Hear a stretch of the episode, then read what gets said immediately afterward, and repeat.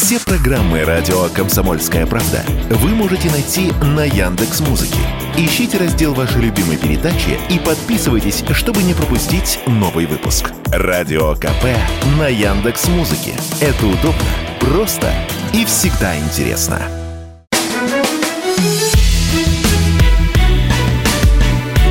Бофт знает. Всем привет! В прямом эфире радио «Комсомольская правда» и вместе с вами политолог и публицист Георгий Бофт и журналист комсомолки Алексей Иванов. Как всегда, мы говорим о самом главном, что произошло и будет происходить на планете Земля в ближайшие дни. Георгий Георгиевич, здравствуйте. Здравствуйте, Алексей. Много событий действительно произошло за последнее время. И, ну, хотел, хотел бы я начать, наверное, не самого очевидного, просто зацепило меня. А, Государственная Дума запретила британцам рыбачить в Баренцевом море, поддержала денонсацию договора, который действовал с 1954 года.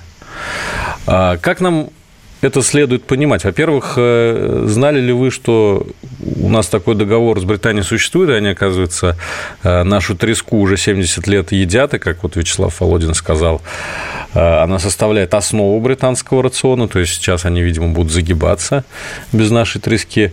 И почему... Ну, треска не только в Баренцевом море вводится. Я не знал о существовании этого договора, но потом, когда появилась информация, я стал узнавать и узнал, что уже несколько лет британцы все равно не ловили ничего в Баренцевом море, он не работал. А действия с российской стороны можно понимать как продолжение разрыва всех и всяческих связей с Западом, демонтаж всей системы отношений, которая складывалась в последние десятилетия, а может быть даже и со времен Петра Первого. Удивительно, что этот договор э, просуществовал в течение всей холодной войны, ведь по сути он был подписан уже после Фултонской э, речи Черчилля, да, и с Британией мы были в очень напряженных отношениях, но 70 лет это все действовало. Почему? Ну, Сейчас отношения стали еще хуже? Э, отношения стали, ну да, во-первых, они стали еще хуже, во-вторых, э, взят сознательный курс на демонтаж всяческой системы договорных отношений с Западом, вообще всей любых отношений, любых договорных отношений, э, мы считаем, что никаких договоров мы с Западом подписывать и соблюдать не будем. И никаких гарантий Собственно, давать не будем тоже. Речь по поводу своего поведения или э, ответов на их поведение, гарантий никаких не будем давать. Что-что? Никаких гарантий не будем давать, э, как мы будем отвечать на их поведение, как мы будем вести себя сами. Это вот, в частности, наверное, касается и вот этой широко распиаренной истории о том, что Россия может запускать в космос ядерное оружие. Ну, это другая история немножко. А, пока нет ясности, о чем идет речь. Э, потому что есть какие-то обвинения, которые не подкреплены э, конкретными доказательствами, и есть э, какие-то такие, ну, скажем так, невнятные заявления Шойгу после встречи с Путиным, из которых понять что-либо невозможно, кроме того, что он все отрицает, но при этом не отрицает то, что сами все технологии это и не являются для нас секретом. Вот, э, поэтому непонятно, о чем идет речь, но э, в данном случае не об этом дело. Кстати говоря, вывод оружия массового поражения в космос запрещен договором 1967 года. Вот я про это и говорю, что мы сейчас выйдем еще из этого да, договора, ну, наверное. Да, да, вот мы так, вот мы все договоры э, спустим в унитаз, э, все, что там подписано, наработано э, до нас за десятилетием было, и будем, э, значит, вот э, вести себя как так, как хотим. Кстати говоря, там... кончится, я не знаю. В принципе, хорошего конца я пока, честно говоря, не предвижу. Там же сейчас уже началось обсуждение, что и мы с Америкой разорвем аналогичный договор, только не по Баренцеву, а по Берингову морю. Я так понимаю, там тоже идет некое такое совместное освоение. Э, Объективности ради надо говорить, что когда его заключали, это был 90-й год, э, тогда был министром иностранных дел СССР Шеварнадзе, а госсекретарем э, Бейкер. Вот. И некоторые тогда его критиковали этот договор, как, э, значит, якобы не очень выгодный Советскому Союзу.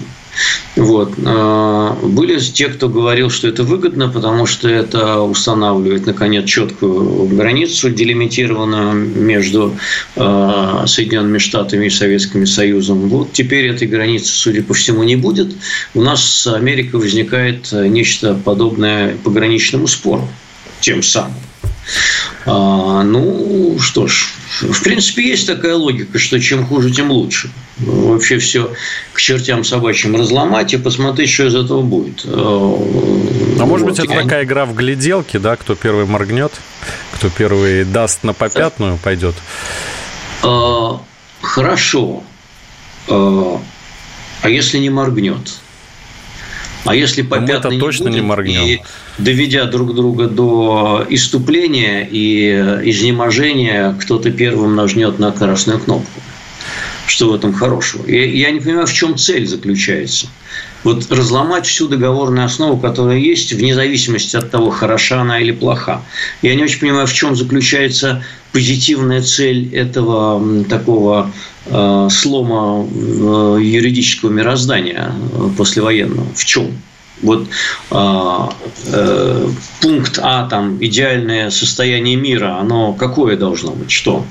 Распуск НАТО. Это надо как-то сформулировать, наконец, потому что нельзя же вести себя все время, как э, ну, со стороны некоторые думают, что какой-то обезумевший хулиган, вот, и не декларировать никаких позитивных ну, целей. Их надо показать. Ну, во-первых, вспомните, был э, знаменитый ультиматум э, к США. Ультиматум не, ультиматум не является позитивной целью. Он является, так сказать, декларацией, по-моему, там было 17 или 20 пунктов, пошли все нахер. Вот. В принципе, это нельзя считать позитивной целью. Убирайтесь НАТО. А что вместо этого? Хорошо. Что вы предлагаете-то? Помните, целью любой войны является заключение мира на более выгодных условиях. Знаменитая фраза. Огласите, огласите, наконец, уже эти условия. Вот сегодня Дмитрий Анатольевич Медведев, он, надо сказать, более последовательный в этом деле. Он э, оглашает эти условия, как он себе видит. Он видит взятие Киева, он видит взятие Одессы, э, то есть отрезание Украины от Черного моря. Э, это декларация определенных целей. Это четко и понятно. Можно дальше спорить о том, когда это осуществимо, насколько это осуществимо, какая будет цена такой победы и так далее. Но это уже вторично. Но декларирование цели налицо.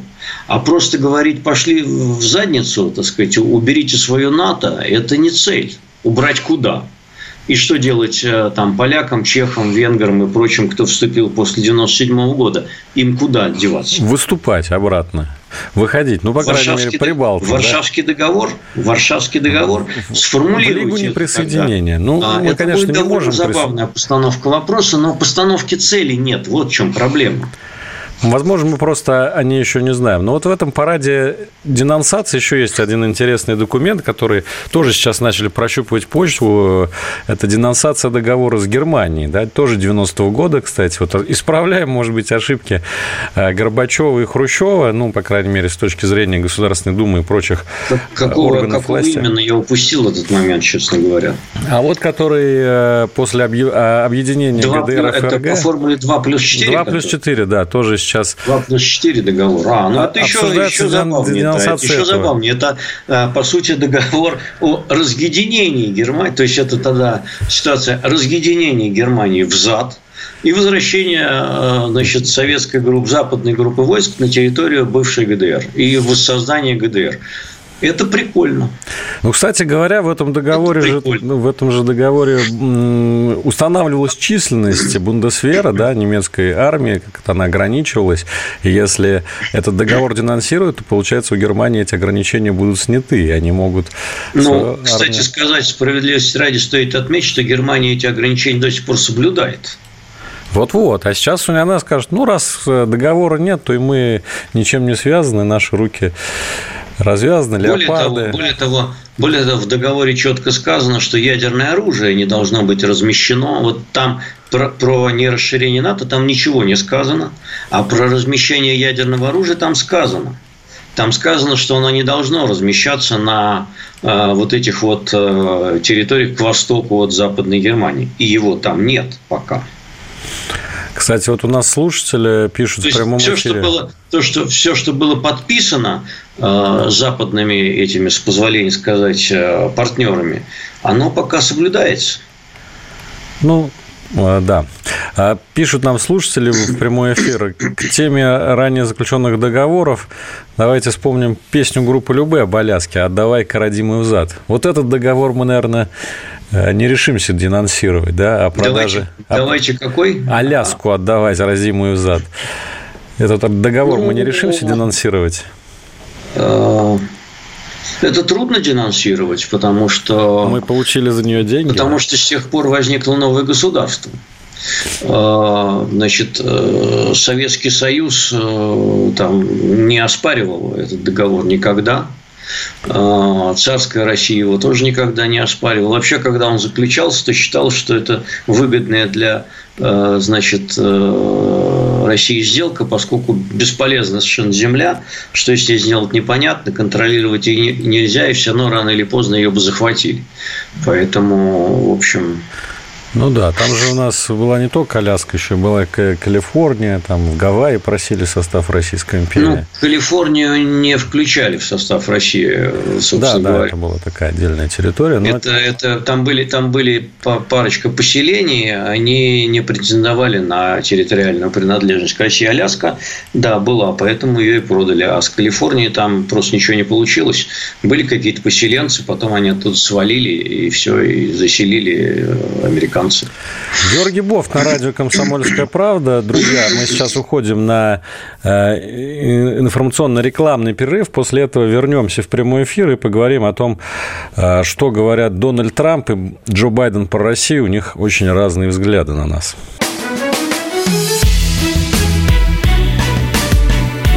Бофт знает. Радио «Комсомольская правда», прямой эфир, Георгий Бофт и Алексей Иванов. Обсуждаем главные события на планете Земля. Джо Байден снова взялся за старое, снова взялся за свое, оскорбил президента России Владимира Путина, причем на ровном месте абсолютно. Говорил про климатический кризис, и вот, видимо, э, что на уме, то на языке. Сказал, «Э, есть у нас такие парни, как сумасшедшие сукины дети, как Владимир Путин, сказал Джо Байден. Э, Сегодня наш президент уже отреагировал, сказал, что это хамский выпад, но при этом, кажется, ему даже чем-то понравилось это высказывание. По крайней мере, он сказал, что э, эти высказывания являются адекватной реакцией на его слова о том, что для России, президент, как президент США, он будет лучше. Вот что это за такой обмен мнениями и троллит ли наш президент Ну, именно- американского именно коллегу? слово- именно это слово, он троллит просто Байдена и все. имея в виду, ну вот какой дурачок, э, хорошо, что он там будет сидеть в этой Америке, такой престарелый дурачок, ну и хр- нам выгодно. А, но не все, конечно, в Америке понимают эти тонкие шутки или толстые, я уж не знаю. А, там отношение к шуткам другое, и юмор тоже специфически другой, поэтому русские шутки в Америке, как правило, не понимают. А в России не понимают Непереводимая игра слов. Американские шутки, совершенно верно. Поэтому для российской аудитории это троллинг, ясен пень, вот, а Байден еще что-нибудь там отчебучит. Он вообще, надо сказать, что не сдержан на слова, он довольно часто оскорбляет иностранных лидеров, он Си Цзиньпина оскорблял, ну, Путина, Не понятное Таньяху дело. оскорблял, помним мы такое. Да, да, да, да, да. И э, Трампа тоже, поэтому он такой, в общем, рисковатый парень на выражение. С другой стороны, у нас есть вот Медведев, он и не такой говорит. Ну, Медведева такая вот сейчас амплуа, может быть, да, это, может быть, не внутреннее такое качество, а вот такое вот работа такая, Ну, зам, зам- зампредседателя Совбеза. Зам, Зло зам полицейский. председателя Совета Безопасности, как-никак, он же все-таки не блогер какой-нибудь. Есть злой полицейский, есть добрый полицейский. Вот Дмитрий Анатольевич, он сейчас у нас злой Я- полицейский, он Я озвучивает просто самые доброго, плохие доброго сценарии. не вижу. А добрый Доброго Владимир вижу ни Владимирович, одного. Он очень... Ни одного не вижу доброго. Вижу э, троллинг, вижу, а доброго полицейского не вижу с российской стороны ни одного. Владимир Путин Ну, очень корректный. сейчас не время тут э, работать. Вот, он как раз говорит очень всегда корректно, что Байден прекрасный для нас выбор. Так что в этом плане, вот, наверное, доброго полицейского играет э, Владимир Путин. Ну и что, а Дон- Дональд Трамп чем ответил? Дональд Трамп продолжает нахваливать Россию. Россия говорит, это военная машина, напоминает о том, что русская армия победила Наполеона, русская армия победила Гитлера, и, видимо, подразумевает, что и уж Зеленского там с, его прихвостнями тоже победит. Почему Дональд Трамп этим занимается? У него, в общем-то, идет предвыборная кампания совершенно в другой стране.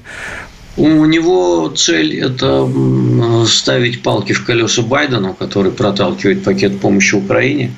А, Трампу невыгодно, чтобы он был принят, а, несмотря на то, что даже в республиканской партии там большинство за то, чтобы эту помощь а, все-таки выделить. Вот, собственно, чем он и занимается. И будет заниматься этим до ноября месяца. Я не думаю, что после ноября, если Трамп будет избран, что вовсе не предопределено, повторяю, он там скажет, что дальше не дам Зеленскому ни копейки, ни доллара. Вряд ли.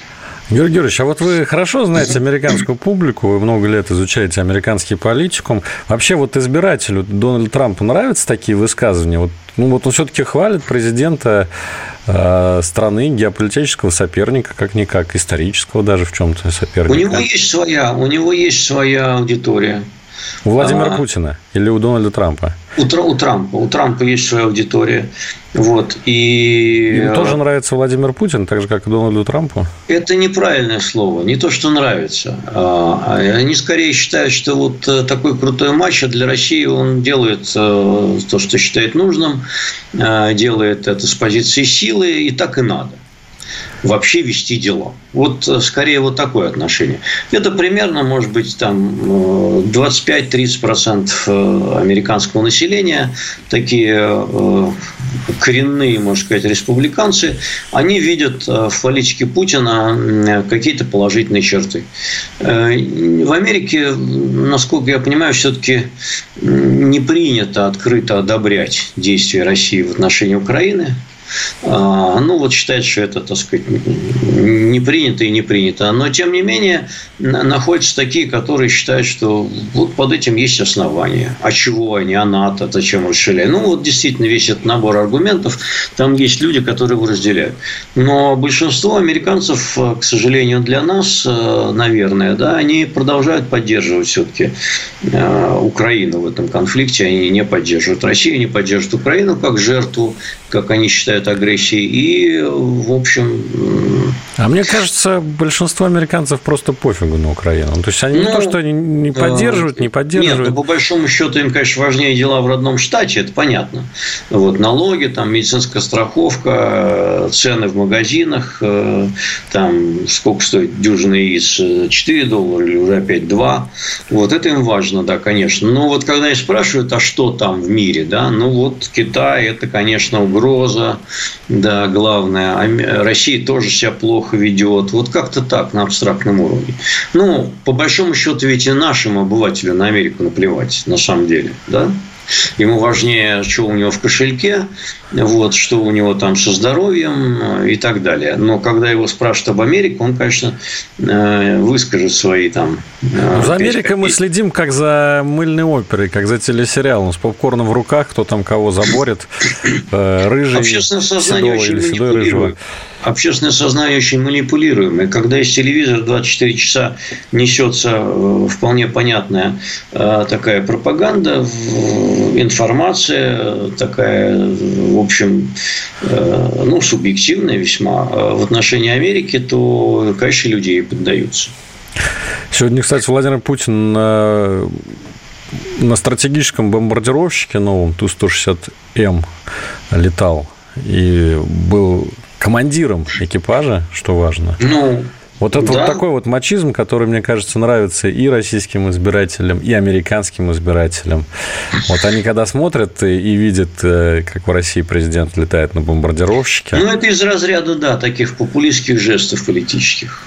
Непонятно, а зачем он летал, правда? Ну, ну круто же, ну, круто, хорошо. круто. Но он показал, но он показал, что он крутой, он показал, что у него все в порядке со здоровьем. В отличие Значит, от. Он вообще часто показывается на публике в последнее время. Э, в этом смысле это такой, ну, чисто популистский политический ход, да, конечно. Ну, конечно. Политики не гнушаются такими э, актами, конечно, да. Ну и, конечно, мы должны отметить, что Владимир Путин сейчас на коне в прямом и переносном смысле. А, почти все западные СМИ сейчас заполнены сообщениями о том, что а, конфликт на Украине повернулся в сторону России. Особенно это стало заметно после взятия Авдеевки. Тоже произошло событие на этой неделе. И это действительно в течение многих лет а, был такой бастион ВСУ на Донбассе. Сейчас э, Авдеевка перешла под контроль российской армии, ну и, соответственно, российского государства. Ну, не, надо, не надо забывать только, что все эти как бы, вещи, которые они говорят, что да, Россия там э, имеет тактическое преимущество, они используются для того, чтобы продавливать новый пакет помощи Украине и новые э, антироссийские санкции. То есть это не меняет их поведение, а они, собственно, используют это э, в качестве аргументов для того, чтобы сами себя подбадривать, сплачивать, э, подзадоривать и говорить, давай, давай, надо сплотиться, а то завтра русские нападут на Прибалтику. А, вот, собственно, это, вот это к этому все происходит. Что если пойдет Украина, это прибалты любят говорить, что если пойдет Украина, то они станут следующими. Ну, вот такая, такая аргументация. Она вполне понятна и будет использоваться дальше. Ну и сейчас... Кстати, подписывайтесь, подписывайтесь на канал Telegram Бов знает, будет вам там все понятно разъяснено, доступных выражениях. Можно даже прокомментировать под постом Георгия Георгиевича что-нибудь и получить потом ответ, возможно. Вот по поводу продолжение развития ситуации на Украине. Сейчас э, мы видим, что начинается какая-то очередная возня по поводу передачи Украине дальнобойных ракет. И да, в Бундестаге прошли э, слушания по сразу двум законопроектам. Один из них отклонили, он касался поставки ракет «Таурус» непосредственно, да, второй э, приняли сегодня большинством голосов, и он касается просто возможности поставок дальнобойных э, вооружений без уточнения э, модели этих Но там ракет. проблема в том, что э, Шольц э, практически в одиночку сопротивляется этим поставкам. Там большинство в его правительстве и вся оппозиция говорит, что надо эти ракеты отдать. О, а Это почему так... Шольц так себя ведет? Это интересно. Ну, не хочет обострять? Нет, сказывается, видимо, что все-таки он социал-демократ. Э, все-таки он такой не, не самый большой милитарист. И та, та эволюция, которую он уже проделал, это за время вот этого двухлетнего конфликта, помнишь, что в 22 году Германия вообще была, ну, где-то там в последних рядах э, помощников Украины, поставляла очень мало оружия. А потом вот на танках «Леопард» они как бы произошел качественный переход. Сломались. И, да, слом, сломались, и после э, газопроводов э, взрыва, да, э, с танками произошел качественный переход, они вышли на второе место по помощи после э, США. И уже в этом году они там дадут то ли 8, то ли 9 миллиардов евро, только от Германии, Украине дадут. Вот. Но, тем не менее, вот по Таурусам Шольц пока сопротивляется. Не знаю, как долго он будет делать. Оружие опасно. Георгий Оно. Георгий Бов, Георгий Георгиевич, мы сейчас уйдем на очередной перерыв. А после этого обязательно продолжим про милитаризацию Германии. Очень интересная тема. Георгий Бов, Алексей Иванов на радио «Комсомольская правда». Никуда не расходитесь.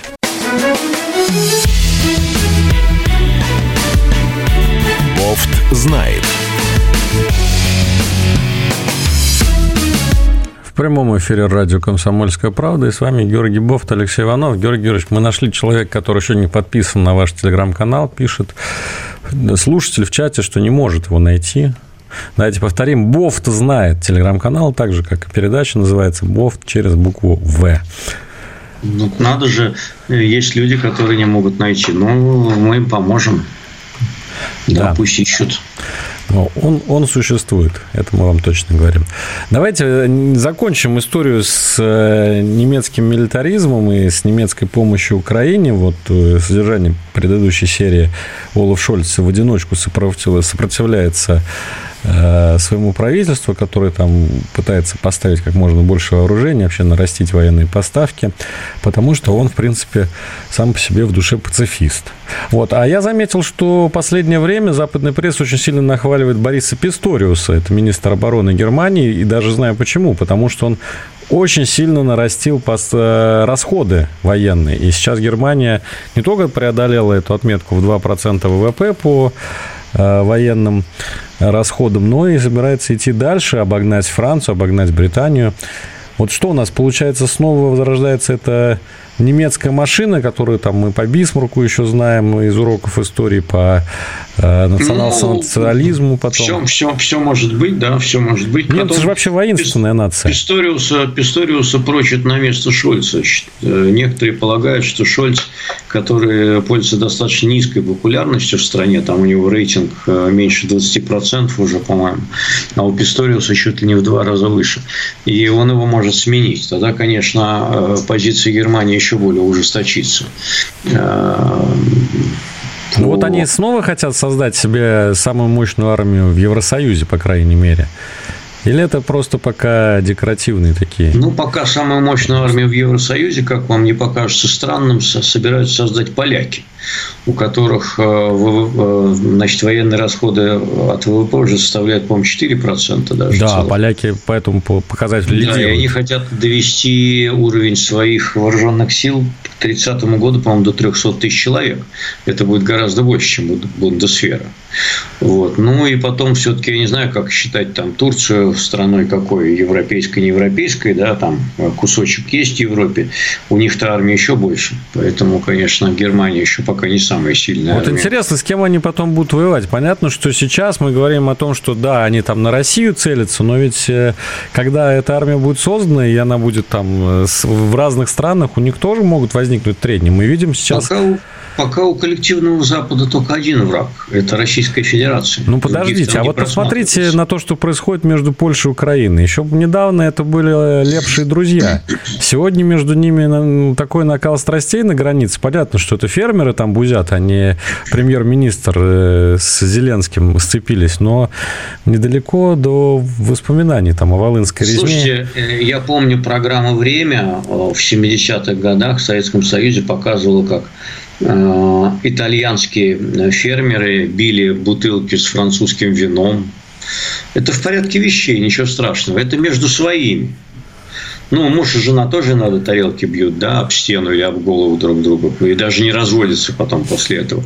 Поэтому это несколько иной коленкор. Ну, вот Польша и Украина – это все-таки не муж Кстати жена. говоря, мы э, вспоминали в начале передачи Баренцево море, денонсацию договора о ловле там всякой рыбы, включая треску. А были же тресковые войны между Британией и Исландией. Да, да, да.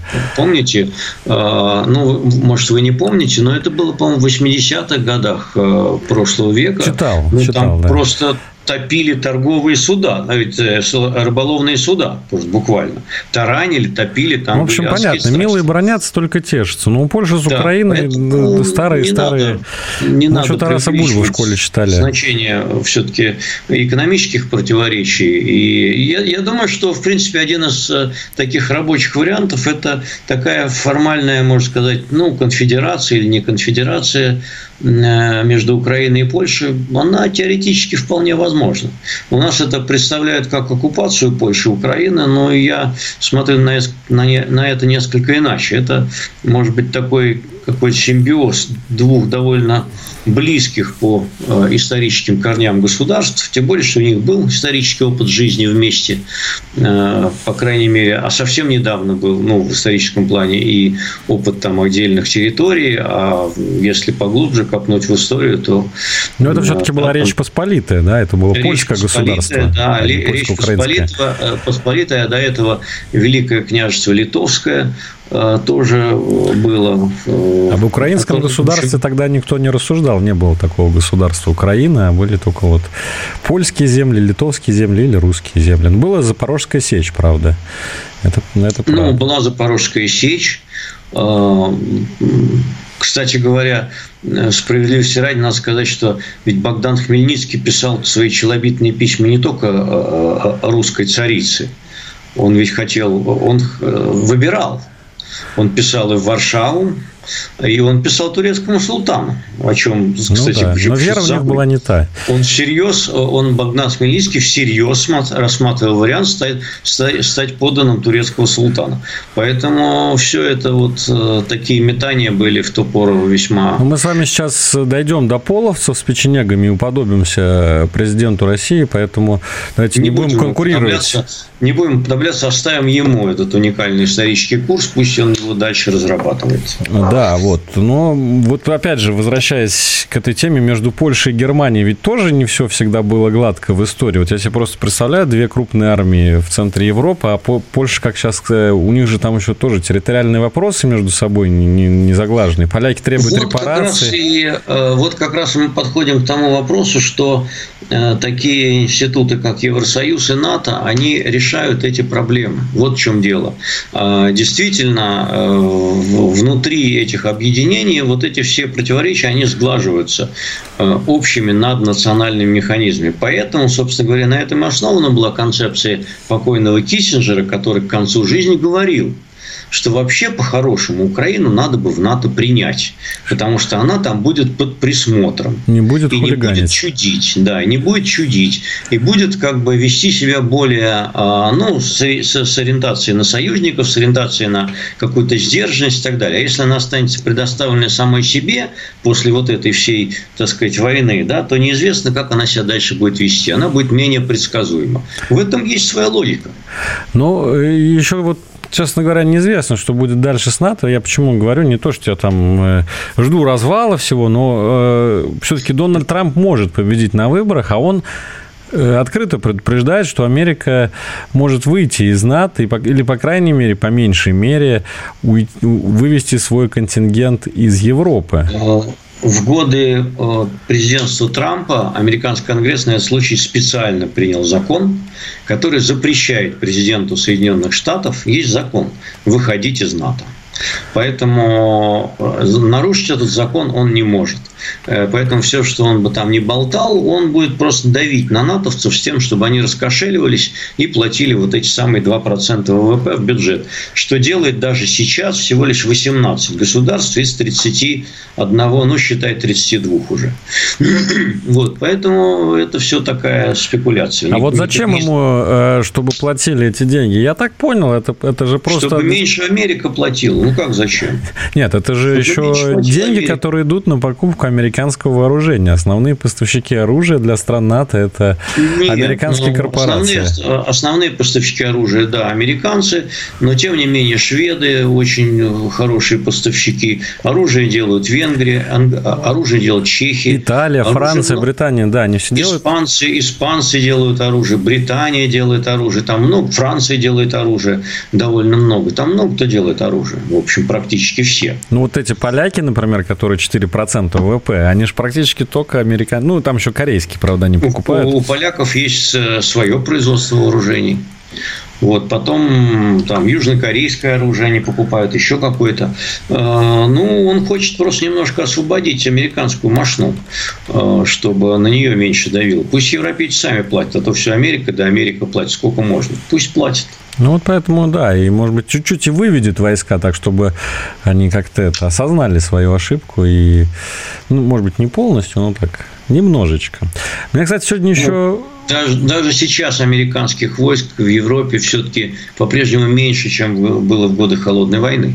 Там контингент увеличился, а, по-моему, до 100 тысяч, что ли, да?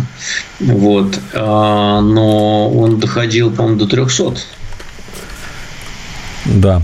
Меня сегодня удивил еще глава Министерства обороны Беларуси Виктор Хренин, который заявил, что Украина сосредоточила на границе с Белоруссией более 100 тысяч военных. Я думаю, ничего себе. Во-первых, ну это огромная же группировка, да, на границе с Белоруссией. Что она там делает, когда у них, в общем-то... В Они, наверное, боятся, что российская армия ударит из Белоруссии, как это было в начале 22 года. И вот действительно такой огромный контингент, э, я вообще не был уверен, что у них есть такие резервы. Честно говоря, я тоже, я тоже, честно говоря, тоже удивился этой цифре, никаких больше подтверждений не нашел, э, как он там считал. Э, но если это так, то тогда, в общем, Белоруссия действительно выполняет роль того, что она оттягивает на себя ну, хотя бы даже вот сама угроза, что э, российская армия может э, там снова пойти на Киев, Чернигов через Белоруссию, э, сама эта угроза заставляет, оттягивает войска с южного, соответственно, участка. Да, Георгий Бов на радио «Комсомольская правда». Впереди у нас еще одна э, новостная пауза. После этого заключительная часть нашей передачи, поэтому никуда не уходите. Георгий Бофт, Алексей Иванов на радио «Комсомольская правда» вместе с вами.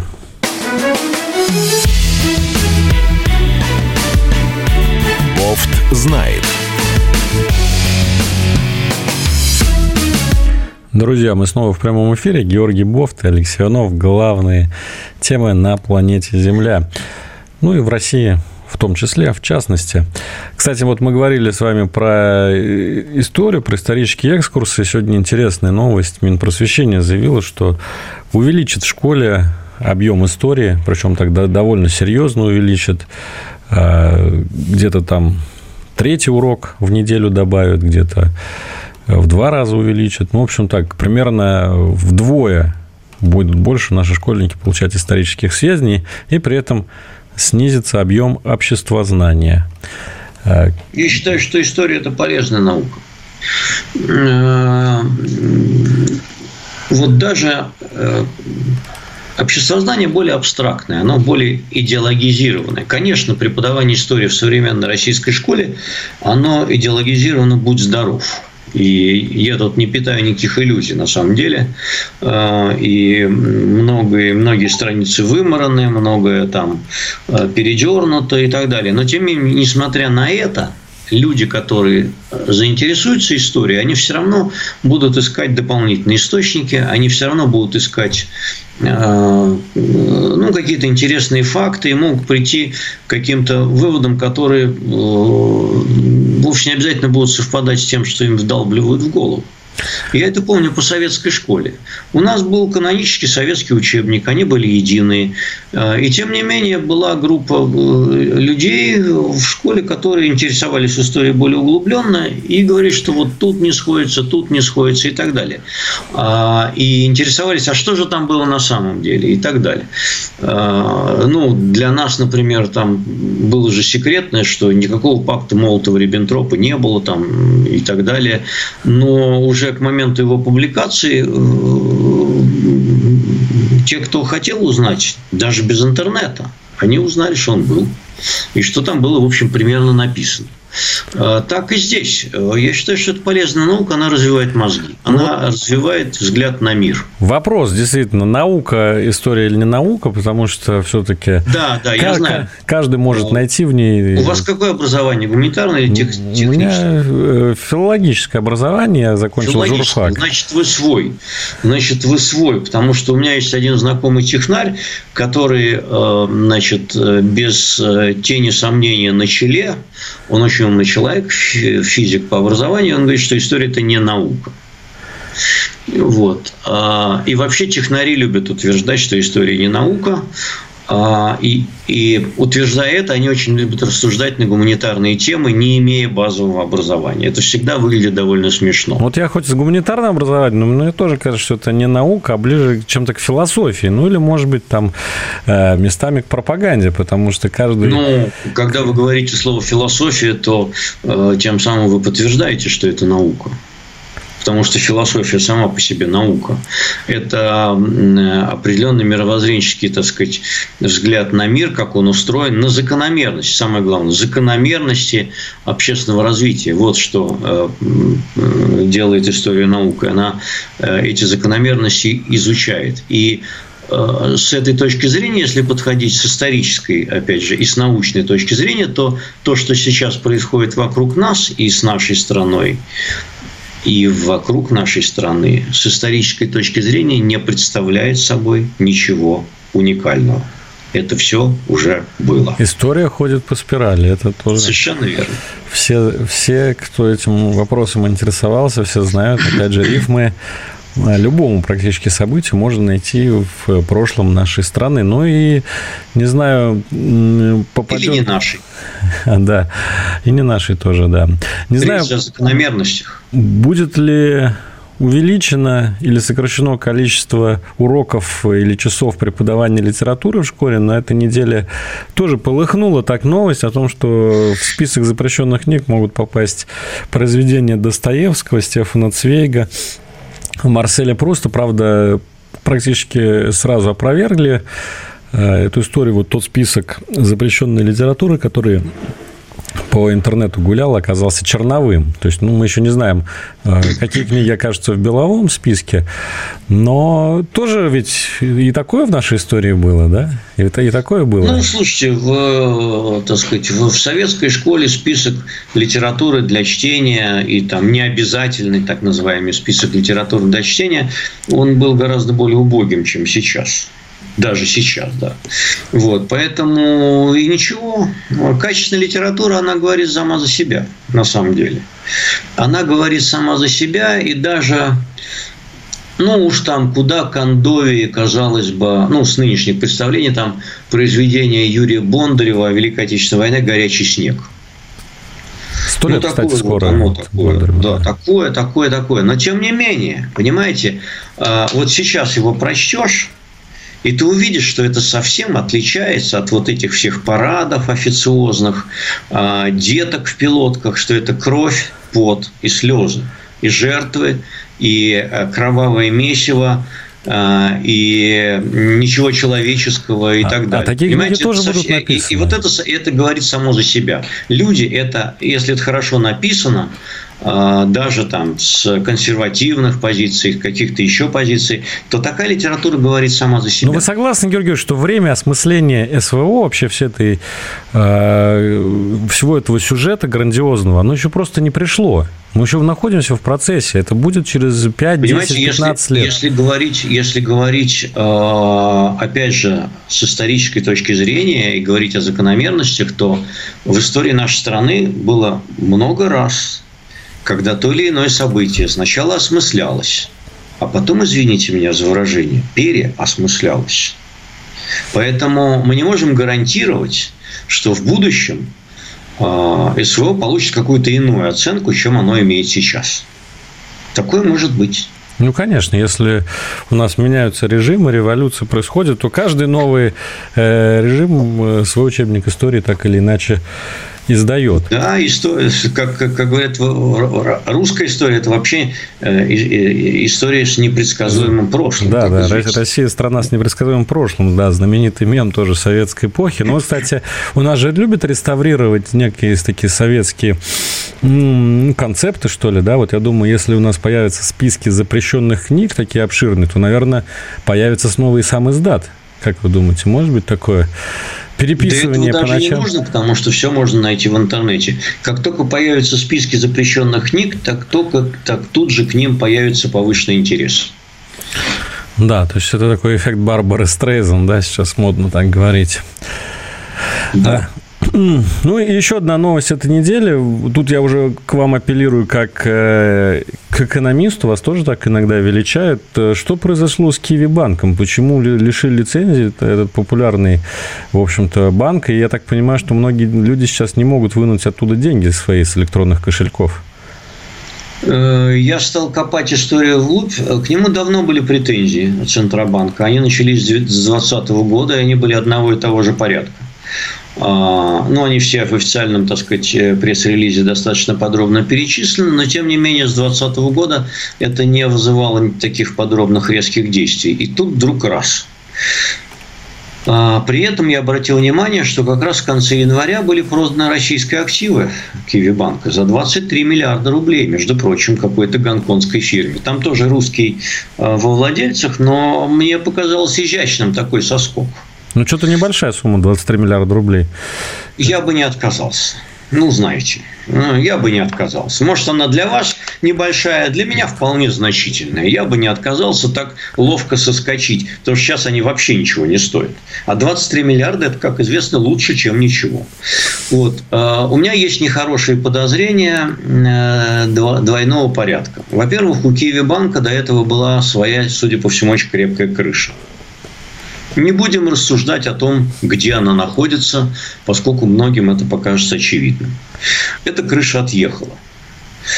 Или крыша сказала, что а, нам кажется, что вот те операции, которые а, в наше время проводит этот а, Киви-банк, они, а, их лучше пресечь.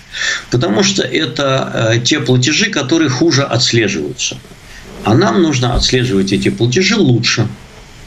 Поэтому Киви Банк был вполне эффективным бизнесом.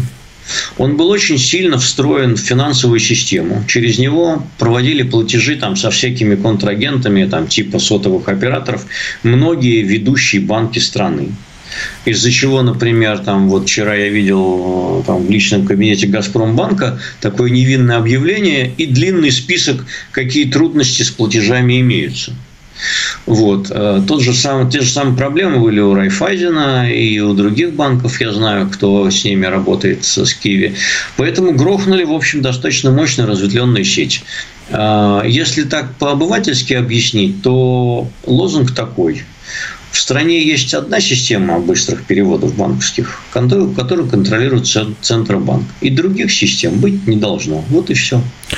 Ну, это, наверное, даже правильно. Главное, чтобы все-таки простые пользователи, которые там в электронных кошельках держали деньги, как-то их получили обратно. Ну, Центробанк уже сказал, что у Киви-банка это не самое главное. Самое главное, что вот эти самые простые пользователи, типа э, значит, такжийских гастарбайтеров, таксистов или разносчиков еды, они будут искать другие пути э, перевода денег.